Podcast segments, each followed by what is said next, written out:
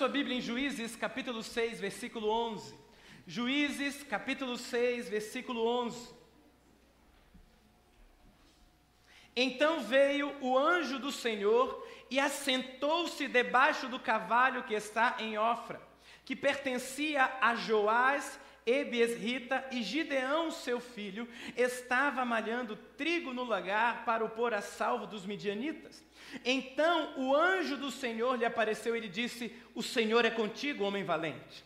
Respondeu-lhe o Senhor: Ai, Senhor meu, se o Senhor é conosco, por que nos sobreveio tudo isso? Abaixa o microfone um pouco, por favor.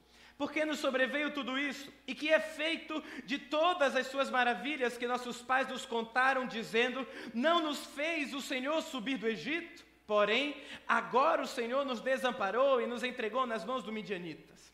Então se virou o Senhor para ele e disse: Vai nessa tua força, ou força, né? E livra Israel das mãos dos midianitas. Porventura não te enviei eu e ele lhe disse: Ai, meu senhor, como que livrarei Israel? Eis que a minha família é, mais, é, a mais pobre em Manassés, e eu, o menor da casa de meu pai.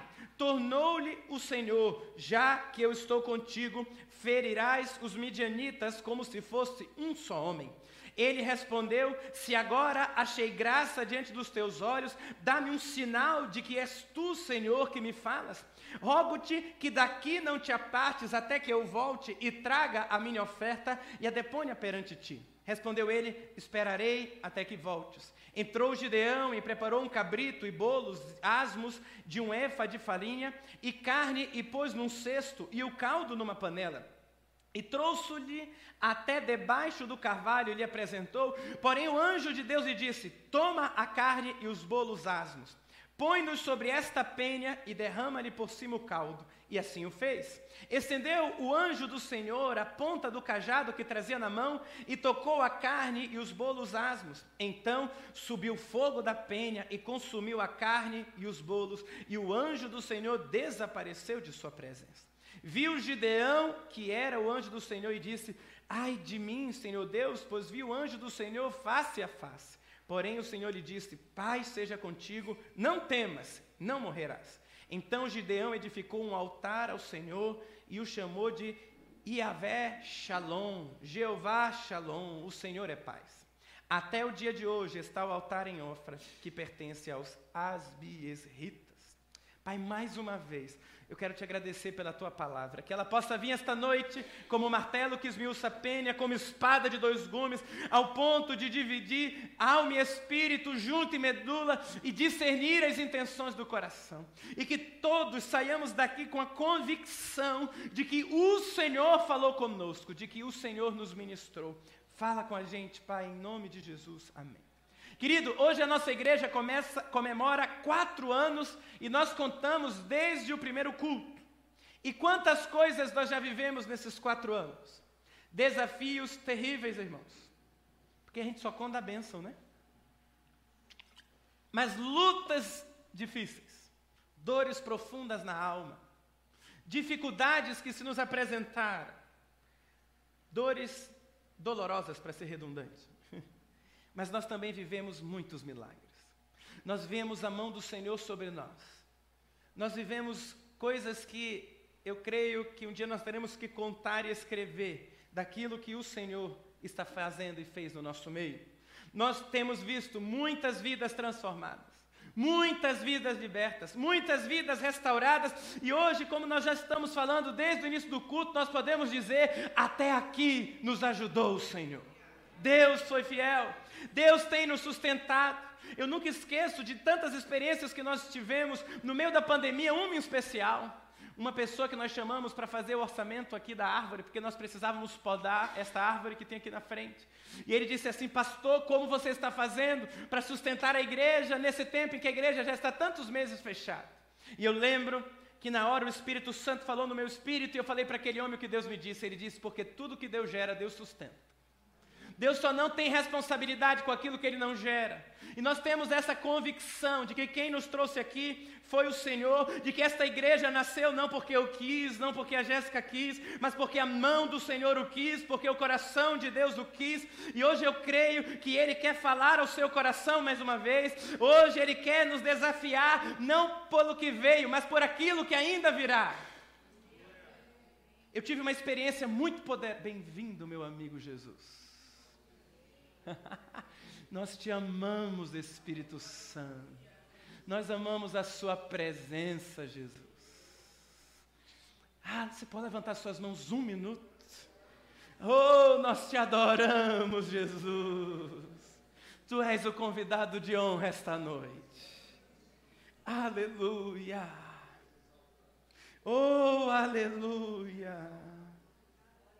Oh, aleluia. Aleluia. Aleluia. Aleluia. Aleluia. Aleluia. Ei, aleluia. Eu fui ministrar algumas semanas atrás com a pastora Elane pastor de James em Caçador. Quantas semanas faz? Duas semanas mais ou menos. E no fim da minha ministração, algo muito sobrenatural aconteceu. Um pai trouxe um menino, já tinha acabado o culto, eu estava como às vezes acaba o culto, eu fico sentado no púlpito, e eu estava sentado ali no altar, quando um pai veio com um menino. E aquele menino, que se chama Eduardo, com cinco anos de idade, se aproximou de mim. E o pai dele disse o seguinte: Pastor, mil perdões. Eu sei que você está cansado demais, mas o meu filho falou que não pode ir embora se não falar algo para você. E aquele menino de cinco anos, eu me abaixei, fiquei da altura dele, e eu disse: Diga, Eduardo, o que você quer falar. E ele disse: Deus mandou eu falar para você, Gideão com o chofar. Aquilo entrou no meu coração de uma forma tão profunda, e eu sabia que era Deus que estava trazendo algo da parte do Senhor. Então, eu compartilhei com algumas poucas pessoas, uma delas a Gil Grace. Cadê a Gil Grace? Dá um tchau aí, Gil. E nós tínhamos, uma semana após essa conferência em Caçador, uma reunião com uma irmã sul-africana. E Deus fez coisas tremendas. Ela na África do Sul, nós oramos, o Senhor se manifestou de forma poderosa. Quando no meio daquela conversa, na verdade já quase no final, ela diz em inglês: O Senhor está falando algo. Gideon with a shofar. Gideão com chofar. Irmãos, a Gilgrace sabia, ela quase caiu da cadeira onde ela estava, eu quase caí da cadeira onde eu estava, porque eu tinha compartilhado essa experiência. E eu falei, deixa eu ver se meu inglês não é tão bom, se a Gil entendeu certo. Eu perguntei, Gil Grace, o que, que ela diz? E ela disse, ela falou Gideão com chofar. Irmãos, eu sabia que ali era algo do Senhor falando conosco. Eu sabia que dentro dessa mensagem não era uma coincidência, porque era praticamente improvável isso de acontecer. Praticamente não, é impossível isso de acontecer. Uma criança de cinco anos trazer uma palavra, uma irmã sul-africana trazer a mesma palavra. E eu sabia que Deus estava falando algo especificamente para esse tempo. E o Senhor me deu duas aplicações, uma para o que tempo estamos vivendo, mas uma que eu creio que é um recado de Deus específico para a nossa igreja. Deus começou a ministrar o meu espírito, o que eu quero compartilhar com você hoje, e eu entendi que perto desse aniversário de quatro anos, no fim de um ciclo e o início de outro, Deus quer nos preparar como igreja para aquilo que nós vamos viver nos próximos anos. Ontem nós tivemos uma reunião com o Sion Music, e eu quero repetir algo hoje que eu falei ontem. Tão importante quanto você e eu nós recebermos as promessas de Deus, é nós nos prepararmos para viver as promessas de Deus. Tão importante quanto você saber o que Deus tem para você, é você se preparar para viver aquilo que Deus disse que Ele tem para você. E Deus tem liberado promessas sobre essa igreja. E quando eu falo essa igreja, eu não estou falando dessa instituição, eu estou falando da sua vida e da minha vida. Deus tem liberado promessas, propósitos, Deus tem dito o que vai fazer, mas é tempo de nós nos prepararmos para o que verdadeiramente Deus quer fazer. Deus quer levantar esta igreja como um farol que aponta um caminho para o verdadeiro verdadeiro evangelho. Ele quer nos levantar, ele quer nos erguer, mas mais do que saber isso, é importante entender quais são as demandas que Deus tem para que eu e você possamos viver isso. Diante dessa direção profética, eu comecei a estudar a história de Gideão. O povo de Israel, no tempo de Gideão, estava profundamente oprimido. Ele estava oprimido pelos midianitas e pelos, e pelos povos do Oriente Médio. Tudo que Israel plantava, os povos vinham e roubavam as suas colheitas. Isso a Bíblia vai mostrar que era fruto da desobediência do próprio povo. E Deus estava exercendo juízo sobre o seu povo. Mas a Bíblia mostra que o povo se arrepende, ora ao Senhor pedindo perdão, e Deus levanta um homem chamado Gideão. Um anjo do Senhor o visita e o comissiona a uma missão praticamente impossível. Deus fala para Gideão: Eu vou te levantar para libertar o meu povo. Depois de alguns testes, como a gente leu, ele aceita. E através de Gideão, o povo é liberto da opressão. E eu quero estudar rapidamente com você um, alguns aspectos dessa história e tirar alguns princípios poderosos. Porque, como eu disse, isso é um recado profético para nós essa noite. E a primeira verdade que precisa estar no meu coração e no seu é que Deus procura libertadores. Querido, nós estamos enxergando nesta cidade um povo escravizado por Satanás. Eu sei que Curitiba é linda, mas você precisa aprender a ter visão espiritual do que está acontecendo. Nas escolas, o índice de adolescentes que têm se cortado e tentado se matar é assustador. As professoras que congregam aqui e vêm falar comigo dizem, pastor, nós não sabemos mais o que fazer. Eles querem se matar a qualquer momento, eles querem desistir da vida. Em Curitiba, em 2021, deixa eu trazer um dado para você. Foram registrados só no CAPES 11.091 atendimentos por depressão. Em 2022, só nos seis primeiros meses, foram 5.023 atendimentos. Depressão. O óbvio que há uma subnotificação desses números. É óbvio que isso é só aquelas pessoas que tiveram a coragem de entrar em contato e pedir ajuda com um órgão público e aquelas que vão nas entidades privadas. Outra pesquisa aponta que 20,9% das mulheres curitibanas foram diagnosticadas com depressão. A capital paranaense é a terceira com maior diagnósticos entre o sexo feminino. Se você sair de noite nesta cidade, você vai enxergar a promiscuidade escancarada nesta cidade. Em qualquer dos bairros dela. Mas não somente isso. Quantos nesses dias estão perdidos dentro das próprias igrejas, vivendo uma vida religiosa, achando que conhecem a Deus quando na verdade não conhecem, achando que estão agradando a Deus e que porque vão num culto, vão numa missa, vão em alguma reunião, Deus está se agradando porque você bateu o seu ponto dominical. Deus não se importa com isso. Isto não é conhecer a Deus. Muitos que foram apresentados à religião, não a Deus, quantos feridos, quantos destruídos. Mas nesse tempo, Deus está querendo levantar libertadores.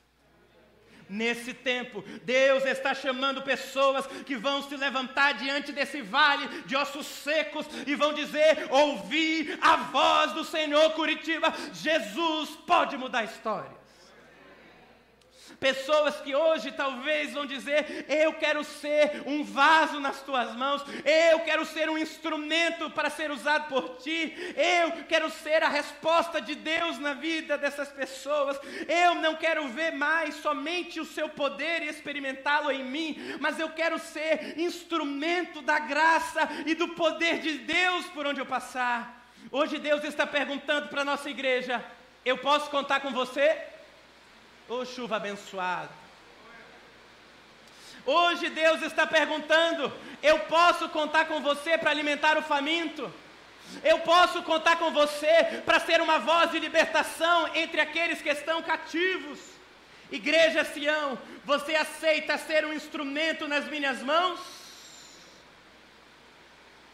Ou você vai ficar aqui sentado domingo após domingo, dizendo: ó oh vida, ó oh céus, ó oh meus problemas, ó meus pecados que eu nunca venço, chega, irmãos.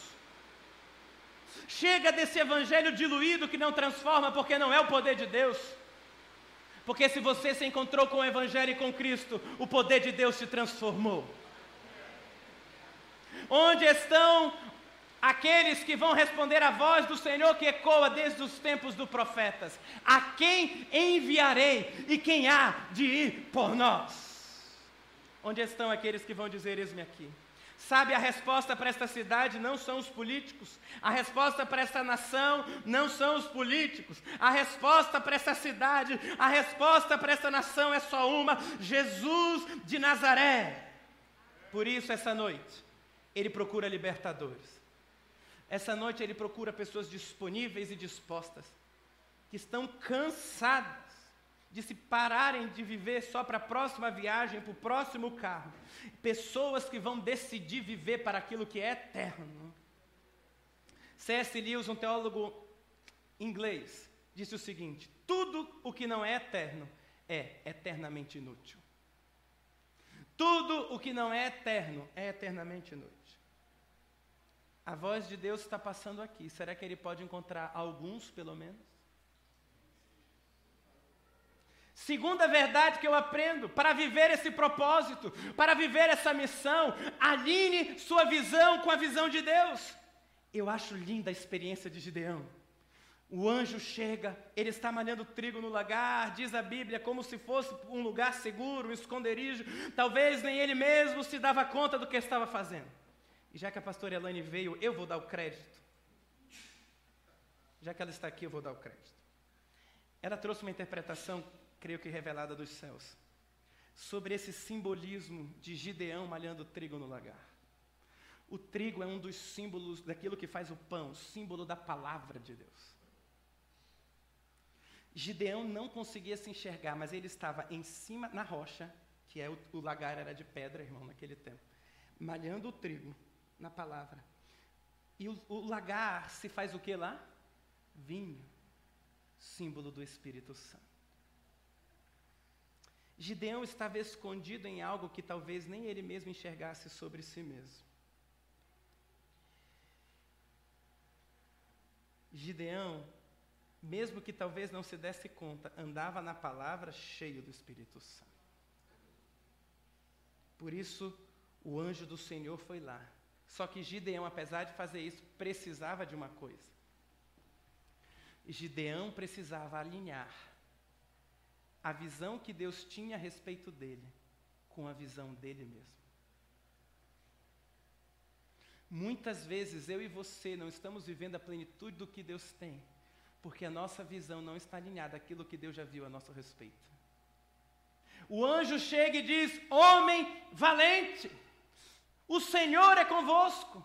E Gideão responde: Se o Senhor fosse conosco, isso não nos teria acontecido. Ele começa a murmurar, ele começa a falar, e o anjo diz: Vai nessa tua força. Como assim? Que força?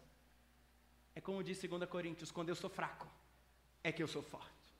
O que o anjo do Senhor estava fazendo com Gideão, ele estava alinhando a Gideão. Deus queria que Gideão se enxergasse como Deus enxergava. Gideão estava se analisando conforme o estado do seu próprio coração, mas Deus estava analisando Gideão com base no propósito que ele carregava. Deus quer tocar os seus olhos, Deus quer alinhar sua visão, ele quer alinhar sua visão para que você se enxergue como ele te enxerga. Você não é o que você está passando, você você não é a circunstância em que você está inserido, você é o que você carrega, e você carrega uma promessa, e você carrega um propósito, e você carrega um destino. É isso que Deus está dizendo. Oh, homem valente, se levanta, ainda que você não se veja assim, eu, Deus, te vejo assim. Quem define a sua identidade é a palavra de Deus e o propósito que você carrega e não a circunstância em que você se encontra. Eu vou repetir isso. Quem define sua identidade é a palavra de Deus e o propósito que você carrega e não a circunstância que você se encontra. Deus já via como Gideão como um guerreiro valente. Deixa eu explicar algo para você. Nunca permita que seus sentimentos definam quem você é. Sabe por quê? Porque tem dia que acordou mais quente, você está com calor, está mole. Você diz, ai, hoje eu estou mal. Está mal nada. Chuta Satanás em nome de Jesus. Pare de ser governado pelas suas emoções. Pare de ser governado pela instabilidade das suas emoções. E comece a ser governado pelo propósito, por aquilo que você carrega, por aquilo que Deus disse a seu respeito. É interessante que José falando desse personagem, recebeu uma promessa poderosa. Ele seria governador de, de, do Egito. Mas só que ele foi vendido como escravo. Mas onde José estava, ele governava. Já percebeu isso? Por quê? Porque pouco importa onde você está, importa aquilo que está dentro de você. Pouco importa se é num cárcere, pouco importa se é numa prisão. Escuta, irmão, para de besteira. Pouco importa quem governa esse país, importa aquilo que está dentro de você. José governou no cárcere, depois José governou na casa de Potifar, depois finalmente ele governa o Egito. Meu irmão, é o propósito de Deus na sua vida quem define quem de fato você é, é a forma como você se vê que vai determinar a forma como você vai viver. Diga isso para a pessoa que está do seu lado: a forma como você se vê determina a forma como você vai viver. Por isso, Alinhe a sua visão, irmão, essa noite em nome de Jesus. Por isso, igreja Sião, alinhe a sua visão. Comece a se enxergar como Deus já disse que você é. José era até metido, arrumou um problema. Eu tive um sonho, pai. Sol, a lua e onze estrelas se curvavam diante de Eu não sei o que significa isso. Convicção do que Deus falou. Ninguém pode parar alguém que tem uma promessa e que está alinhado à visão de Deus. Ninguém pode parar. Porque se está paralisando você, porque a sua visão ainda não está alinhada à visão de Deus. Hoje Deus quer tocar nos seus olhos espirituais. Ele está dizendo: ó, oh, homem valente. Igreja Sião, faz assim, ó. O Senhor está alinhando a sua visão. Talvez você esteja se vendo como alguém sem condições, ainda um povo pequeno. Hoje o Senhor está dizendo: Eu vou revelar quem de fato você é. Eu vou revelar quem eu determinei para você ser. Gosta de fazer um ato profético. Põe a mão no seu olho assim. Faz, irmão, sem medo. Tira o óculos, irmão, deixa de preguiça. Não é para enxergar. Você vai dizer assim, uma oração, um ato profético, você vai dizer em voz alta, diz, Deus, Deus alinha, a minha visão para que eu me enxergue como o Senhor já me enxerga. Aleluia!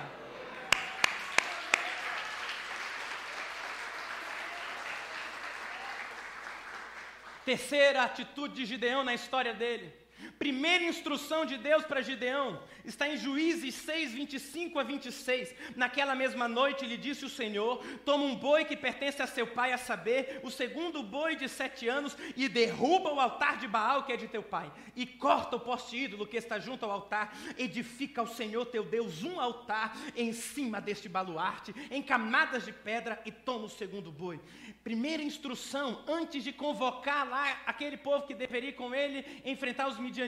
Primeira situação: derrube qualquer altar que não vem do Senhor. Você jamais vai poder erguer um altar ao Senhor se seu no seu coração tiverem outros altares a outros deuses. Ah, mas eu sirvo a Jesus e mais isso. Então você não é de Cristo. Ah, mas eu creio nisso e no horóscopo. Irmão, pelo amor de Deus. Quando perguntarem seu signo, diga leão, leão da tribo de Judá. Amém? Não tem como erguer um altar ao Senhor se tem outro altar já erguido no lugar. Deus diz: antes de qualquer coisa, Gideão, antes de eu te dar instrução, antes de você ir vencer, derruba qualquer altar que está erguido que não me agrada. Vai na casa do teu pai. O texto depois você lê, diz o seguinte: que ele vai com medo, mas ele vai. Porque você tem que parar de entender que medo, medo você vai sentir, irmão. Você não pode se vencer por ele. O medo sempre vem. Coragem não é ausência de medo, coragem é vencer o medo. Gideão derrubou o altar do seu pai. Havia um altar de iniquidade geracional. E Deus está dizendo: olha, para eu fazer na tua vida, não pode ter adoração dividida. Você não pode ter isso mais sobre você.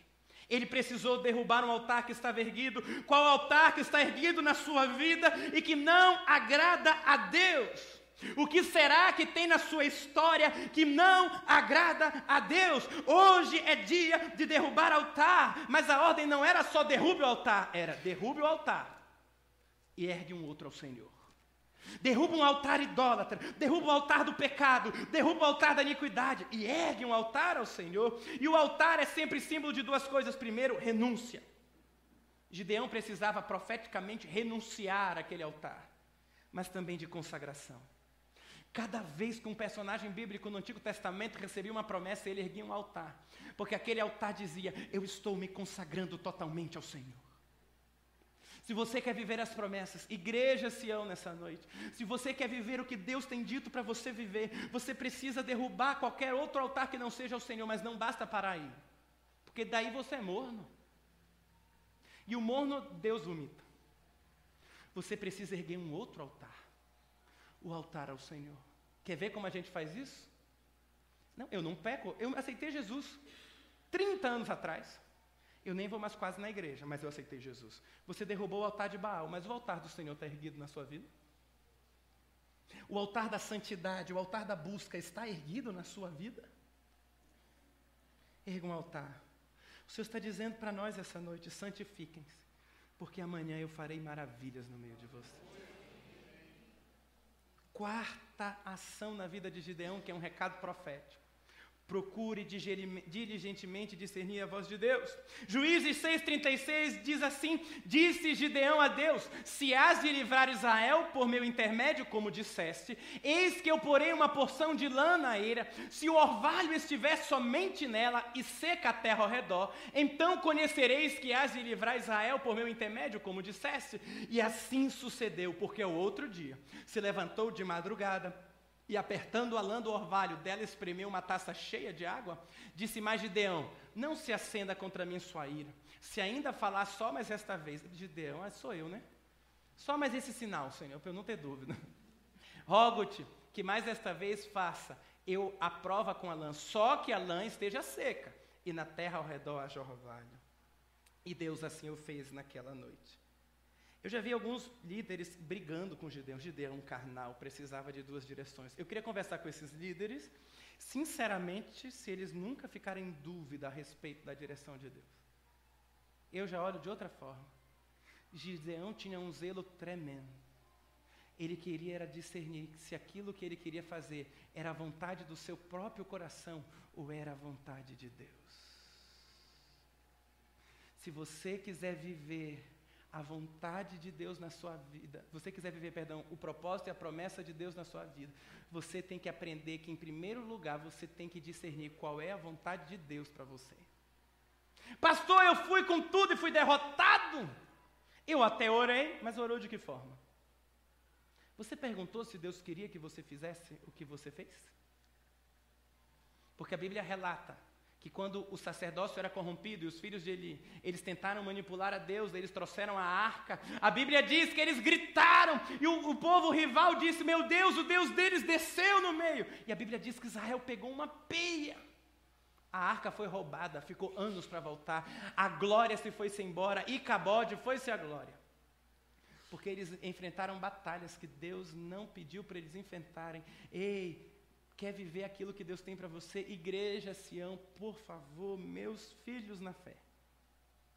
Se você quer viver o que Deus tem preparado, você tem que aprender a discernir qual é a vontade de Deus para você.